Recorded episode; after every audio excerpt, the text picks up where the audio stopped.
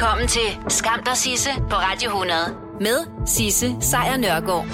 Ja, velkommen til. Det her, det er som bekendt bare en podcast. Hvis du vil høre The Real Deal, så er det hver dag 12-15. Men nu har jeg altså samlet det, som jeg synes, der er skamløst godt fra sidste uges program i en podcast til dig. Hey, det var så lidt. Jeg synes, du skal lige øh, prøve at kigge på den øh, mand, der sidder i øh, nærheden af dig. Som du lige kan få øje på en. Har han sådan nogle store overarme? Så han stærk ud? Fordi hvis han er stærk, eller i hvert fald ser stærk ud, så er der øh, ret gode chancer for, at du øh, fremover ved, hvad han kommer til at stemme. Fordi så stemmer han til højre for midten. Det er et øh, nyt forskningsprojekt fra Aarhus Universitet, som simpelthen er kommet ud i øh, dag via TV2 Østjylland. Og det er ret interessant. Her kan vi se, at øh, stærkere mænd, de er øh, mere tilbøjelige til at være imod omfordeling og for ulighed. Ja, stærke mænd, de gider ikke dele med andre. Sådan er det. Det var øh, Michael Bang, han er lektor i øh, statskundskab, og det er altså ham, som sammen med et par andre har øh, målt overarme på danske mænd, og så har de sammenlignet med deres stemmesedler, altså det, de har stemt gennem tiden. Og det viser sig altså, at store arme, det betyder, at man er højorienteret. Det er jo lidt overraskende, at vores øh, holdninger ikke kun er baseret på fornuft og, og rationalitet, men også øh, hviler på nogle helt sådan grundlæggende fysiologiske og biologiske processer i os. Jeg ved ikke rigtigt, altså det er måske overraskende for forskningsverden, men jeg synes måske bare, at fordommen i... Jeg har sagt det her i generationer, måske endda faktisk årtusinder, fordi det er jo simpelthen et levn fra stenaldermanden. Det er sådan, at når der er større muskler, som er bedre til at overleve selv, hvorfor man også er imod at omfordele goderne, så flere kan overleve. Det, er, det, det hænger simpelthen sammen. Jeg har nok, ergo kan du rende og hoppe. Eller, det var faktisk ikke meningen, jeg skulle rime der, men jeg synes, det lyder meget godt. Så på sin vis, så øh, kan man sige, at vores, vores kranier, de huser altså et stenaldersind, som stadigvæk tænker på politik som et fænomen, hvor at man øh, skal kunne bakke sin krav op med rå fysisk styrke. Ja, den er måske lidt barsk, og, øh, og så måske lidt en tilsnigelse at sige det, men kan det simpelthen passe, at det er sten eller mænd, der stemmer til højre? Og så er det helt store spørgsmål er jo, er det så kun mænd? Jeg mener, der er jo også et øh, hav af ekstra stærke damer derude, som jo øh, virkelig er med på den der øh, fit living, øh, yoga, fitness, zumba-bølge, som der på et eller andet tidspunkt øh, bølgede hen over os stemmer de stærke damer så også til højre? For kvinder er fysisk styrke ikke et særligt godt forhandlingsværktøj, og har ikke været det op igennem evolutionen. Så når kvinder vil have deres interesser igennem, så har de nogle andre strenge at spille på. Well, that backfired. Nå, ikke det som ender, vi lader lige det der ligge i luften, hvad det er for nogle strenge, vi damer, vi går og øh, spiller på, men vi kan da i hvert fald nu se, hvorfor regeringen i den grad tvinger os til at øh, skulle leve sundere, for øh, det er jo lige præcis det, der holder den i gang. Ikke? Jo stærkere, jo bedre. Nå, fra de øh, stærke arme med de øh, stenalagtige øh, holdninger skal vi nu frem til de mere bløde segment, nemlig alle os, der glæder os til på fredag, hvor X-Factor begynder igen. Og denne gang, der skal du rode rundt efter det et helt andet sted end sidst, nemlig over på TV2. Men ellers så skulle det hele være, som det plejer Simpelthen man bort fra, at nogle af dommerne er byttet ud. Men dem skal vi nok lære at kende. Og så er det jo øh, nu her, når øh, der kommer et nyt hold X-Factor-folk på banen, så er det jo også til at kigge tilbage på, hvordan det gik med sidste års vinder. Det var nemlig Place on Earth. Så hvordan gik det så med dem?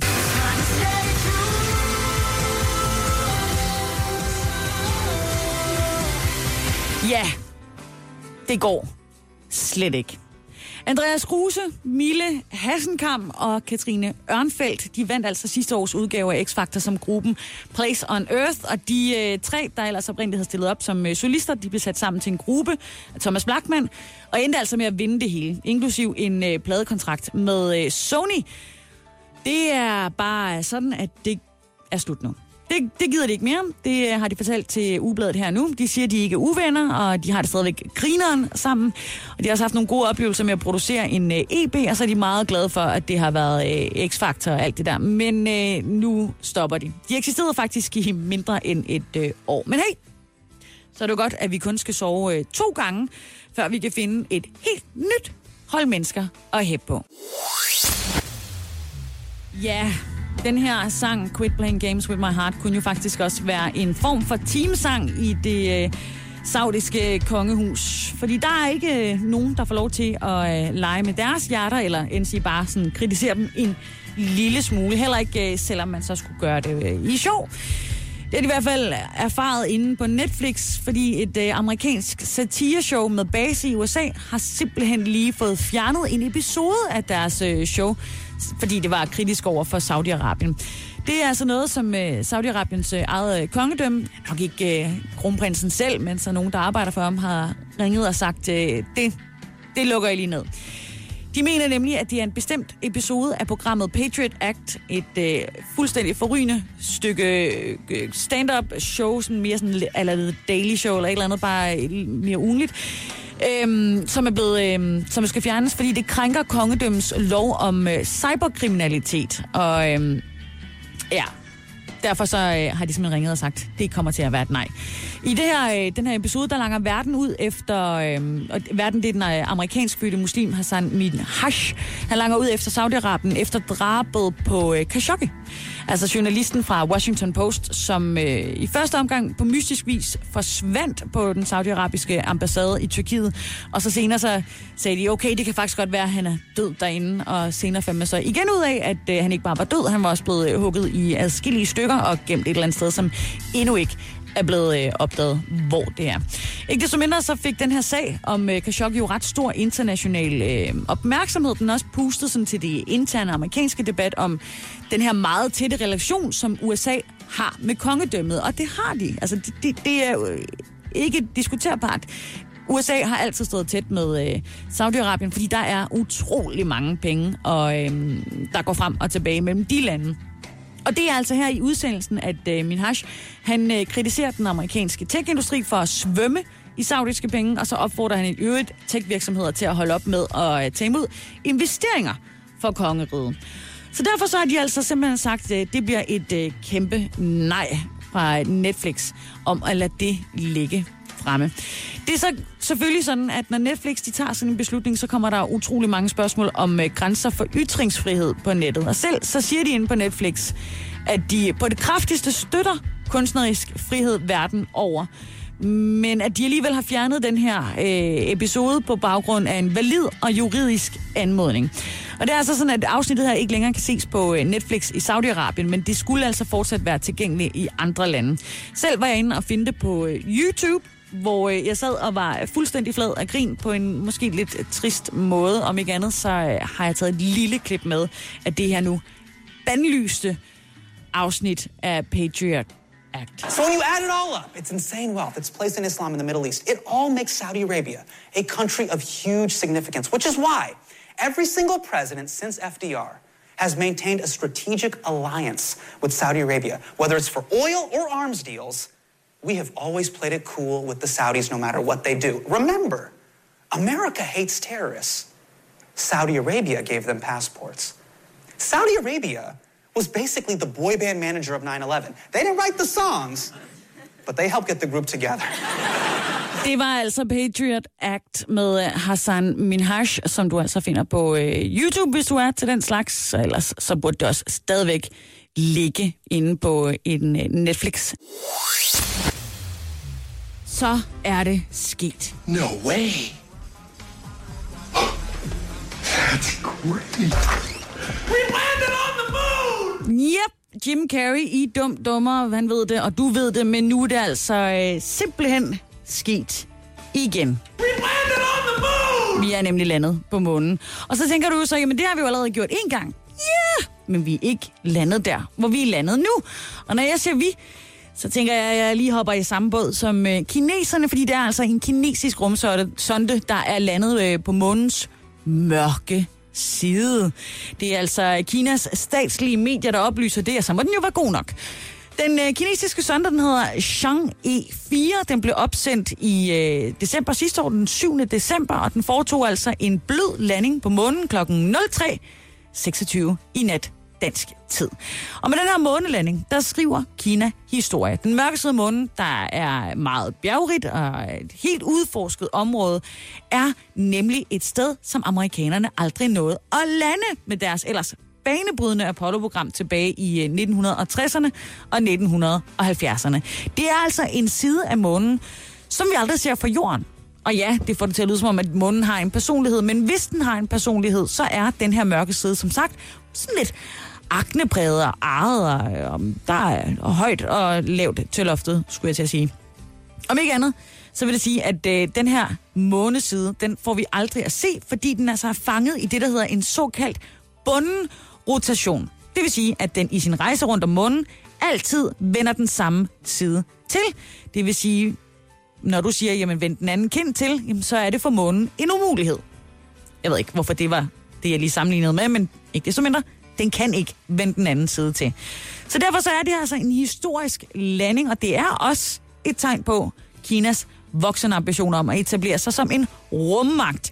Tilbage i øh, 2013, der landede Kinas øh, fartøj Chang'e 3 på månen. Og tidligere der havde øh, fartøjet altså også fløjet over den mørke side af månen, som altså ikke ses fra jorden, men de havde besluttet sig for ikke at lande der. Men det gjorde de altså nu.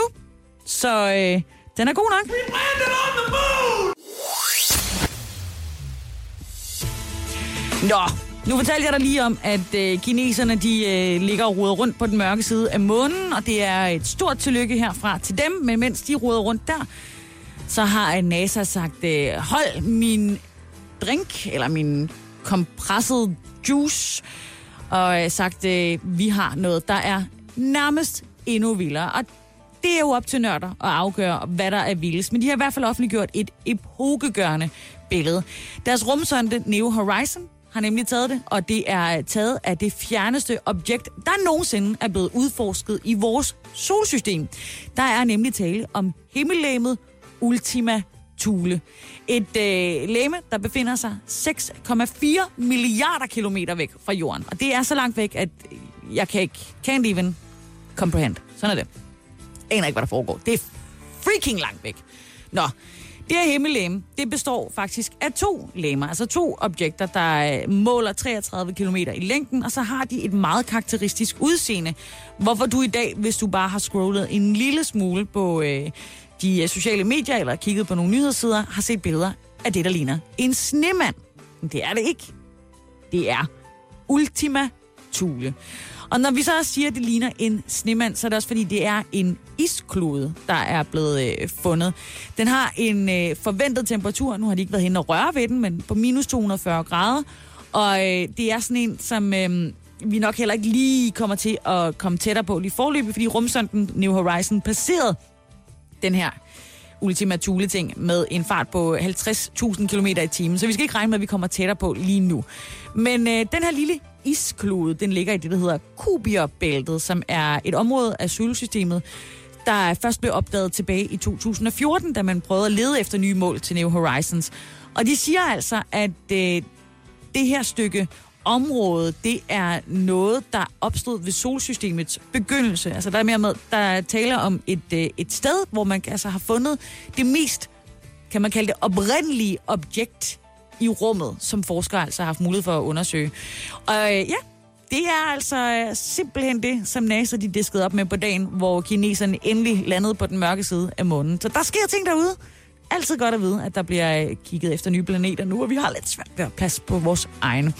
New Horizon har også været på vej siden 2006, så det bliver spændende at se, om der snart kommer øh, andre billeder fra andre fjerne egne, og om der muligvis er nogen derude, vi bør øh, lære at kende. Don't know. Ja, og apropos film. Jeg ved jo, at det er fredag, og foran der, der ligger der en øh, lang, smuk weekend fyldt med januar. Og øh, hvis du som jeg ikke rigtig kan overskue det der januar i en weekend, eller bare mangler noget til dine tømmermænd, så har jeg, som altid, fristes jeg til at sige her om fredagen, et lille tip med til, hvordan du kan bruge din weekend helt optimalt. Og det lille tip, det er i dag American Crime Story. Den ligger inde på Netflix, og øh, grunden til, at jeg anbefaler den, det er, at øh, det første, de lavede derinde, det var sådan en fremragende serie om øh, O.J. Simpson, og mordet på hans ekskone. En serie, hvor blændende skuespillere leverer portrætter af sådan real-life mennesker, som stadig, nogle af dem i hvert fald, lever blandt os i dag. Og nu har de gjort det igen. På Netflix, der ligger nemlig den anden sæson tilgængelig nu af American Crime Story, og den handler så om modeskaberen Gianni Versace. Hvis du var til stede tilbage i 1997, så kan du måske huske, at den sommer, der mistede vi ikke bare Diana, Nej, et par uger inden, der blev øh, modeskaberen Gianni Versace skudt ned på åben gade lige foran sit hus i øh, Miami. Og han blev altså skudt ned af en øh, seriemorder, fandt vi så ud af undervejs. En øh, ødelagt ung mand, som var ja, det, jeg tror bare, vi kalder ham en ren psykopat. Og her i serien, der får vi så et indblik i både i øh, Versaces eget liv, hans søster Donatella, som øh, den dag i dag bestyrer hans modehus, morderens øh, liv, og ikke mindst alle de der skæbner udenom, så bliver berørt af de her mennesker på den ene eller den anden måde. Vi er altså ude i en sindssygt stærk fortælling, som øh, især fordi mordet skete for 22 år siden, stadig kan huskes af en del af os. Og skuespillerne, der er med, de er kæmpe imponerende.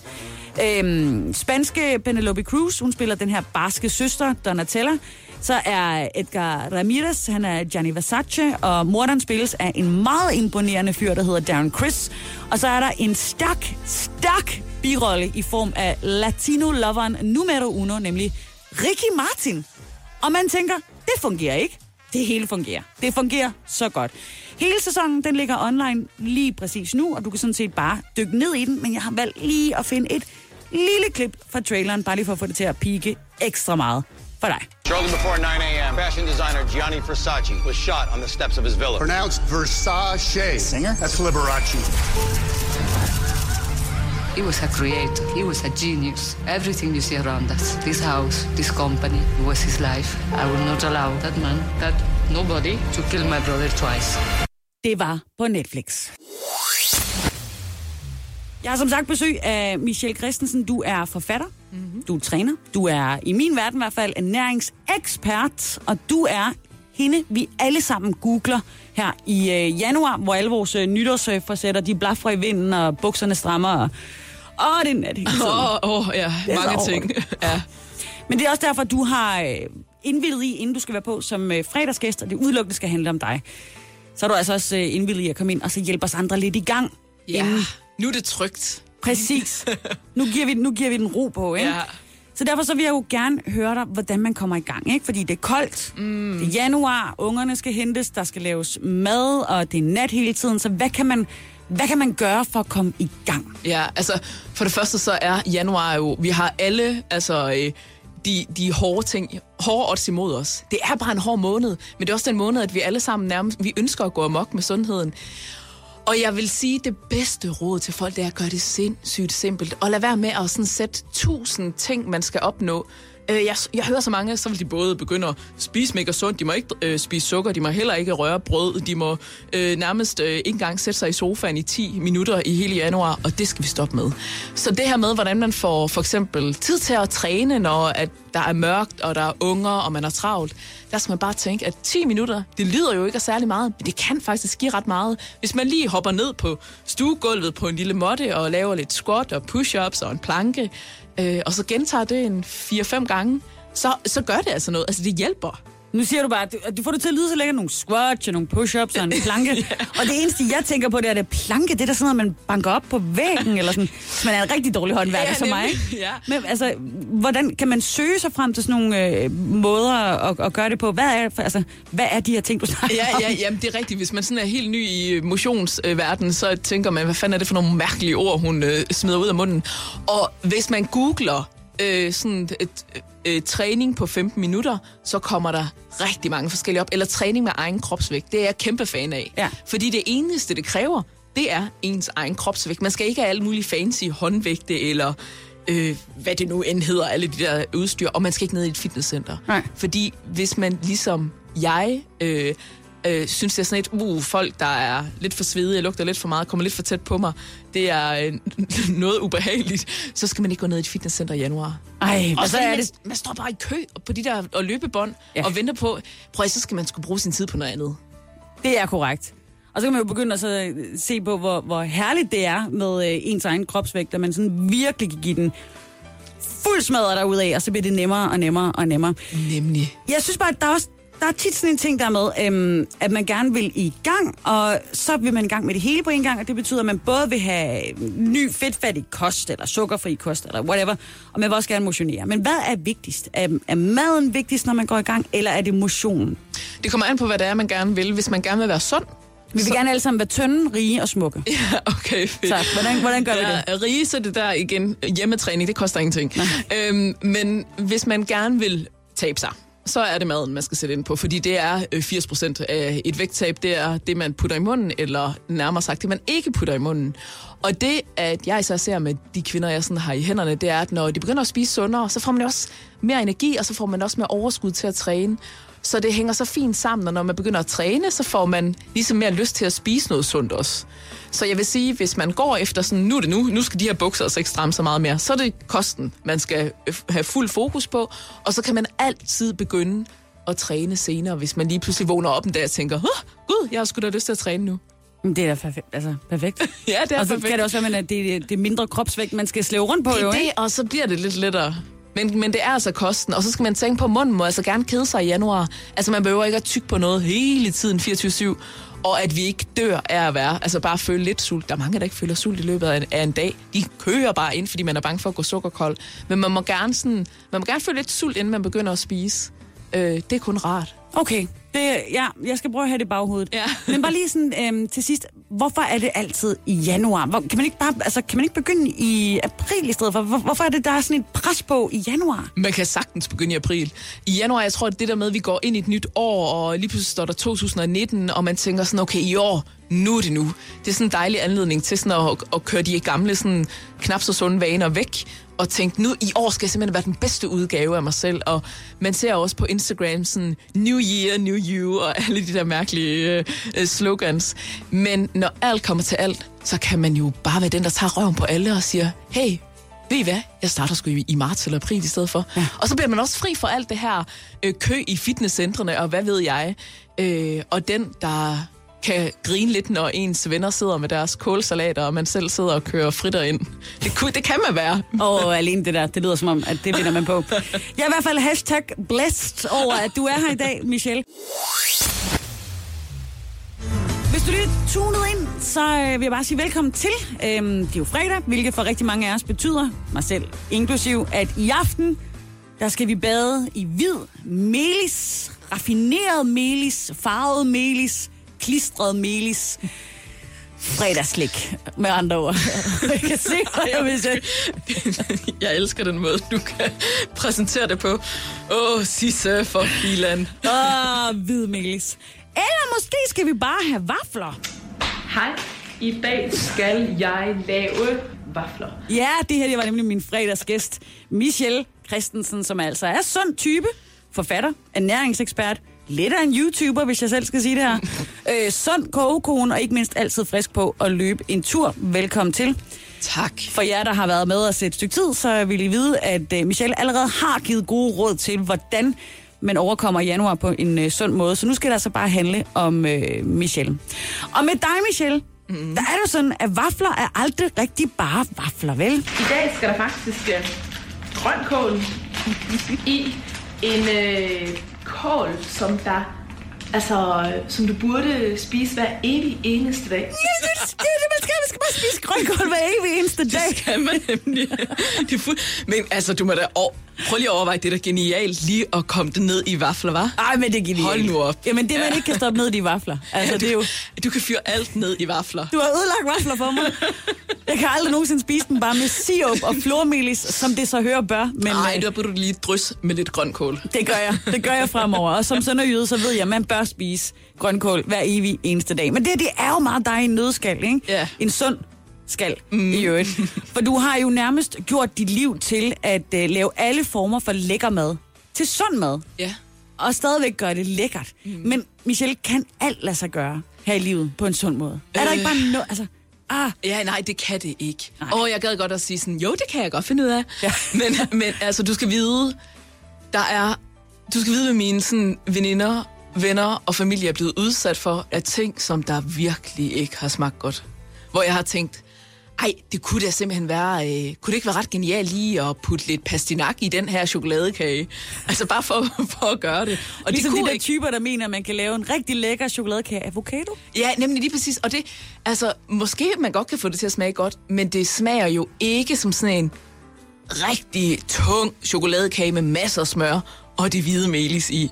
Og det tror jeg bare, man sådan skal huske på. Når det så er sagt, så vil jeg våge at påstå, at man jo altså godt kan lave nogle af de der knap så sunde måltider. Lige give det et lille sundt twist. Et lille nip. Et lille nip, og så gør det stadigvæk lækkert. Fordi jeg vil jo gerne gøre op med det her med, at, at sund mad ikke er sådan noget, der smager pisse kedeligt. Så det er derfor, at jeg propper det i vafler og prøver alle mulige ting. Og, Du skal bare ja. proppe løs, Michelle. Alt det, du vil. Michelle Christensen er min, øh, min øh, fredagsgæst, og selvfølgelig skal vi jo høre træningsmusik, når hun er i huset. ah, det er gas! Man løber sgu godt til den der. Det, det må, for. altså. kunne man godt. Øhm, Michelle, det her program, det hedder jo Skam dig, Sisse. Og det gør jeg også hver dag. Skammer mig over alting. Det kan være øh, over, at jeg har været skadefro over, at det stormer i Thailand. Lille menneske, du sidder over for i dag. Lille menneske, det kommer jeg til at være i går. Øh, og så kan jeg skamme over at have øjenkontakt med min nabo, mens jeg er i bad, fordi vi ikke lige havde fundet ud af det der med gardiner og sådan nogle ting. Altså, det er nogle små ting, men det, det hjælper mm. at få det sagt, mm. når man skammer sig over ting. Ikke? Ja. Øh, jeg kan trække vejret bedre bagefter. Og det er også det, jeg gerne vil give min fredagsgæst muligheden for hver uge. Simpelthen øh, bare få øh, svisken på disken. Yes. Ikke sandt? ja. Ud med det. Hvad Ja, det skammer kan du dig over i øh, den her uge? Som jo allerede begyndte sidste år, så det har været en lang uge. Ja, det har været en lang uge. Altså, jeg synes, der er jo virkelig mange ting, jeg også skammer mig over. Men en af de ting, jeg faktisk skammer mig over, hvis vi ikke sådan skal snakke jo sundhed, men det er sådan af mig, det er, at jeg har øh, en cykelhjelm. Og den hænger sindssygt fint på min krog. Altså øh, krogehylde, eller hvad man kalder det derhjemme. Ja. Øh, og det har den gjort i hele ugen. Og jeg har været ude at cykle rigtig mange gange. Men jeg er pisse dårlig til at tage den på. Hvad tror du, det er? Mm, jeg tror, det, dels er det sådan noget, det er, det er overhovedet ikke en vane for mig. Altså, jeg har haft den i et år nu, og jeg har haft den på én gang. Ej, altså, hvor jeg, ja, nemlig det, Men det er jo det samme herovre. Ja, men det, det er dårligt. Øhm, og så tror jeg, så er der også det der sådan barriere, sådan, åh, jeg synes ikke helt, den der cykelhjelm, den gør noget godt for mit hår. Og det er jo dumt. Ja. Fordi jeg vil Det gør en hjerneskade heller ikke. Ej, det, det, lige præcis, det gør det overhovedet heller ikke. Øhm, så det, jeg skammer mig voldsomt over den del. Det er sjovt, fordi det der med cykelhjelmen, ikke? Ja. Da jeg var barn, der, der tog jeg en cykelhjelm på, da jeg var 6 år, og så tog jeg den af, da jeg var 12. Altså, ja. jeg gik rundt med min cykelhjelm. Konstance. Ja. Det var sådan, hvor Sisse, når den røde cykelhjelm vader rundt derovre. Ja, du sted, elskede den. Jeg havde den bare på hele Ja. tiden. Det var nemmere, for ellers så blev den væk. Lige så godt bare have den på. Ja. Så det er jo ikke en vanesag for mig ikke at have cykelhjelmen på. Men Nej. så tog jeg den af, da jeg blev teenager. Ja. Og så er den bare ikke kommet på efter. Jeg er også en af dem, der har fået en af de der høvdingehjelme, som eksploderer, hvis du nyser. Ja, ja, præcis. De er, de er ret vilde. De er ret Altså, vilde. dem, dem, dem kan jeg ikke sådan... Jeg ved ikke, dem er jeg sgu ikke helt fan af. Men de ordner jo, altså de, de ødelægger jo ikke håret, medmindre de selvfølgelig går op. Jamen, det er det, og jeg har sådan hørt, at nogle af mine veninder har haft dem, så er de bare sådan gået op, når de står sådan livskryds, sådan buff. Så jeg, jeg er sådan, oh, dem, jeg synes, de er lidt vilde. Men jeg tror, hvis jeg er ude på et racercykel, så kunne jeg aldrig nogensinde finde på at cykle uden en cykelhjelm. Nej. Altså, det er sådan, den er der bare. Men når du racer i trafikken, Ja, i byen, så er det noget andet. Mm. Jamen, jeg skal simpelthen til at være bedre til det. Så det, det er en af mange ting, jeg skammer mig over. Altså, Ja. der er mange ting. Ja, men det, det der, det skal, jeg, det, det skal jeg blive bedre til. det er hermed noteret. Du skammer dig over ikke at bruge din cykelhjelm. Det tror jeg Ja. faktisk, der er mange af os derude, øh, som godt kunne være lidt bedre til det. Ja, Så på med hjelmen. på med hjelmen, ja. Du er ikke typen, der, der, der bruger mobilen, mens du kører bil, vel? Ej, det har jeg faktisk været, og det skammer jeg mig sygt meget over, men det er jeg heldigvis ikke mere. Det må man ikke. Det er godt. Ja. Se, så på den måde, så er alting Ja, okay. ja. Fredag, det er en fed dag. Det er det, fordi så kan man lige runde af med lidt øh, alkohol og skål for alle de ting i ens liv, som man er skamløst stolt over. Og nu ved jeg, fordi jeg kender dig en lille smule i forvejen, Michelle, at du ikke er bleg for at fejre. Mm. Det er ikke noget problem for dig lige at, at skylde ned med et glas alkohol og lige nipse en, øh, en sød sag. Se, en art, eller noget, noget, noget sødt malles. Jeg ved ikke, hvorfor jeg lige kommer til at snuble hen over det sukkerord der. Men ikke desto mindre, det jeg egentlig gerne vil frem til, det er, hvad kan du fejre i dag? Hvad skal du, altså, hvad er du skamløst stolt over i den her uge? Altså, jeg, for, for det første så, jeg har faktisk øvet mig i sådan at fejre og sådan sige sådan, jeg er stolt af. Øh, men jeg er møg stolt over, at vi faktisk har fået udsolgt på en online camp, igen, som jeg har kørt ret mange af, øh, som starter på mandag. Så det er sådan, hurra, vi gjorde det igen. Og så, Og det, når, når du siger en online camp, så er det sådan en camp, hvor folk de melder ind til dig, sådan, eller du melder ud til dem hver dag, det skal du gøre i dag for at blive øh, tynd. eller rig, Ja, eller, eller øh, smuk, Ja, eller bare sund. eller bare sund. Eller ja. Alle de ting. Ja, nemlig. et ord sund. Ja. Øhm, og så får de en daglig tilbagemelding, og de skal gøre nogle øvelser. Og, Lige præcis. Ja. Ja. De lærer, hvordan at de kan lave vafler med grønkål i, hvis det er sådan noget.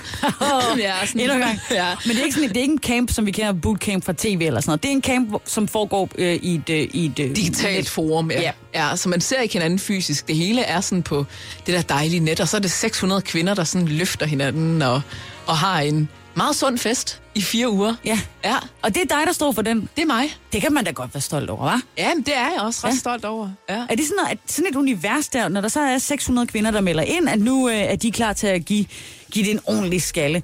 Hvordan er det så at sidde i, i midten? Altså, hvad er det for nogle ting, der kommer på bordet? Øh, hvad får du at vide fra de her 600 kvinder undervejs? Men jeg får jo vildt meget at vide. Det er også det. Nu har jeg, når det her hold starter op, så har jeg kørt 6.000 kvinder igennem det sidste øh, år. Øh, og, og det har jo givet mig en vild stor viden om, hvad der sker inde i kvinders hjerner. Ja. Og der sker altså ret meget. Hvad, altså, Jamen, det kan være sådan noget med... Øhm, altså, normalt er det sådan uge 1, når, når de starter, så er de sådan, woohoo, ej, hvor er det spændende det her, hold nu op, og ej, kan man også det, og øj, og jeg har lige lavet, bum, bum, bum, fem retter på en aften. energien er tophøj. Ja, og, ja. De, og de jubler. Uge to derimod, så begynder det at blive sådan, åh, nu er det sådan genkendeligt, de her, de er gået op for dem, de faktisk skal spise de der grøntsager.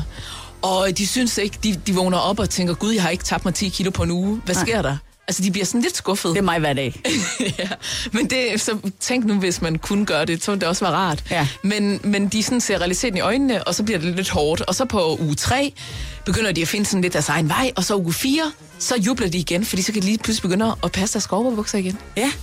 Og så, u- altså, og så er det sådan, de tænker til sidst efter fire uger i det univers, at så, øh, så vil de gerne fortsætte, eller så skal de bare ud og øh, spise hvid melis i langbaner. Nej, det, øh, folk fortsætter, men så er det, at de får at vide af mig, hvordan de ligesom skal øh, begynde at løsne lidt op, så der også er plads til endnu mere af det hvide melis, hvis man er kommet i mål med den krop, man gerne vil bo i.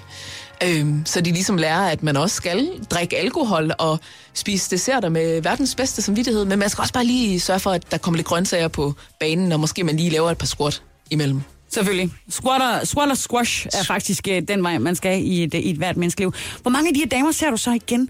Er det sådan en tilbagevendende ting? Kommer de så tilbage og siger, hej, nå, men så var jeg så i gang med uge 6, og så... Øh, Ja, altså, altså, der, der er nogen, fordi at, det er jo sådan op i vores hjerne, hvis der sker nogle uforudsigelige ting, det kan være, øh, man bliver skilt, eller man mister job, eller der er nogen, der dør, eller hvad ved jeg, øhm, så, så kokser det hele, hvis det er sådan en ny vane, man lige har kørt ind, og så går man tilbage til det gamle og trygge. Og det er helt normalt, fordi hjernen kan ikke kapere alle mulige nye ting på én gang, og de kan godt komme igen. Så er der nogen, der også bare kommer igen, fordi de synes, at det er rart at være en del af det her fællesskab, og så er der mange, de er bare selvkørende, og så hænger de ved, og øh, tjekker stadigvæk øh, ind i universet og på Instagram og hvad det nu er, men, men der er mange, der bliver dejligt selvkørende. Det er jo det, der er mit mål med det, at folk skal kunne gøre det selv. ja. Jamen altså, jeg, jeg krydser fingre for, at det lykkes for dig at ramme mig en dag, og så øh, kan det være. Let's see. Let's- Det gør det, Sisse. Let's see. Ikke desto mindre. Jeg ved ikke, hvorfor jeg har fået sådan en, en af mine nytårsforsætter, det er at droppe øh, ikke desto mindre fra mit ordforråd. Kender du det, når man får et eller andet sat ind, og man bare bliver ved med at sige det? Ja, men jeg kan godt lide, at du siger det. Jeg synes ikke, du skal droppe det. Nå, det synes du ikke? Nej. burde jo ikke hedde guilty pleasures, vel? Nej. Det burde jo bare være pleasures. Ja, fuldstændig. Enig. Alt med Nikolaj Sten, alt med Anne Linnet. We Kæmpe like. pleasure. Yes. Ah, okay. Godt. Videre. Det er jo weekend lige om et øjeblik. Og det betyder jo, at du øh, som øh, entreprenør i, og direktør i eget liv, selvfølgelig har stablet alle mulige planer op for øh, super spændende ting, som du skal. Okay. Okay. Okay. Du skal, du skal ud og være intellektuel. Ja, ja, ja. Du skal i biografen. Fuldstændig. Du skal besøge alle dine venner Ja. og familien. Ja, nemlig. Ja. Spise på de helt rigtige restauranter. Alt. Drikke en masse schusser. Yes. Og så stadigvæk stå enormt tidligt op og løbe en voldsom lang tur. Ja, og du siger det jo på en måde, som om det er noget, du ikke kunne finde på, men nu ved jeg jo, at du er typen, som der står op under smukfest og løber en tur for lige at komme i gang med dagen. Ja, men, nå, men altså, man må ikke lyve. Men ja, ja, jeg er åbenbart en af de uh, mennesker, der løber utrolig godt med noget alkohol i blodet. Ja, skævt, men godt. Yes. Sikkert så det var. Uha. Nej, men jeg har også en lille ting her øh, i slutningen af programmet, hvor jeg gerne vil vide, hvad du siger, du skal i weekenden, og hvad du så egentlig skal lave i weekenden. Så, så hvad, hvad har du sådan sagt derude? Sådan? Men jeg har sagt, at i den her weekend skal jeg for det første bare sådan slappe øh, rigtig godt af. Jeg skal se X-Factor i aften, og lige måske have et lille glas vin, og så i morgen skal jeg ud og spise en god middag, og måske sådan feste lidt, inden jeg skal til Horsens søndag, øh, hvor jeg skal holde foredrag. Og hvad kommer der egentlig til at ske? Jamen, det er jo sådan, at det, der egentlig kommer til at ske, det er, at jeg kører op i mit sommerhus herefter. Og øh, så har jeg møg meget arbejde. Ja, du har altid arbejde. ja. Så det er jo øh, mig i nødskal, at jeg siger til alle veninder og venner, at øh, jeg flader enormt meget ud, og så kommer jeg til at overdrive det så meget, at jeg nærmest også får sagt, at jeg skal drikke to liter rødvin og øh, spise sygt meget slik og det- dessert og alt muligt. Øh, og det, der sker, det er, at jo, jeg får nok et glas rødvin, og så sidder jeg og arbejder. Øh, og i morgen aften, der kan det også være, at jeg måske kommer til at sidde og arbejde lidt. Det er jo januar. Det er jo min højsæson, ja. vi kører nu. Så det er lidt, lidt... Altså, jeg skal, så skal jeg lave opskrifter til en ny bog, øh, som der udkommer nu her, så jeg kan nå ligesom at blive færdig med det. Det skal jeg lørdag op i sommerhuset. Og så skal jeg til Horsens for at holde foredrag. Ja, ja. Så Men det lyder som en helt øh, klassisk øh, Michelle Christensen slapper af weekend. det gør det. Det er ren afslappning. Ja. ja så der er ikke så meget øh, bytur og så videre. Men når det er jo så sagt, så kan jeg jo ret godt lide det. ja, jamen, det er jo det. Og jeg synes ikke, der skal være nogen skam i, at man godt kan lide at arbejde. Der er jo nogen, der skal gøre det, kan man Det sige. er der, og det er åbenbart mig her i januar, fordi folk rigtig gerne vil være sundere. Ja. Og ja. det skal de have lov til. Det skal de. Tak fordi du gør det. Velkommen til Skam dig Sisse på Radio 100 med Sisse Sejr Nørgaard.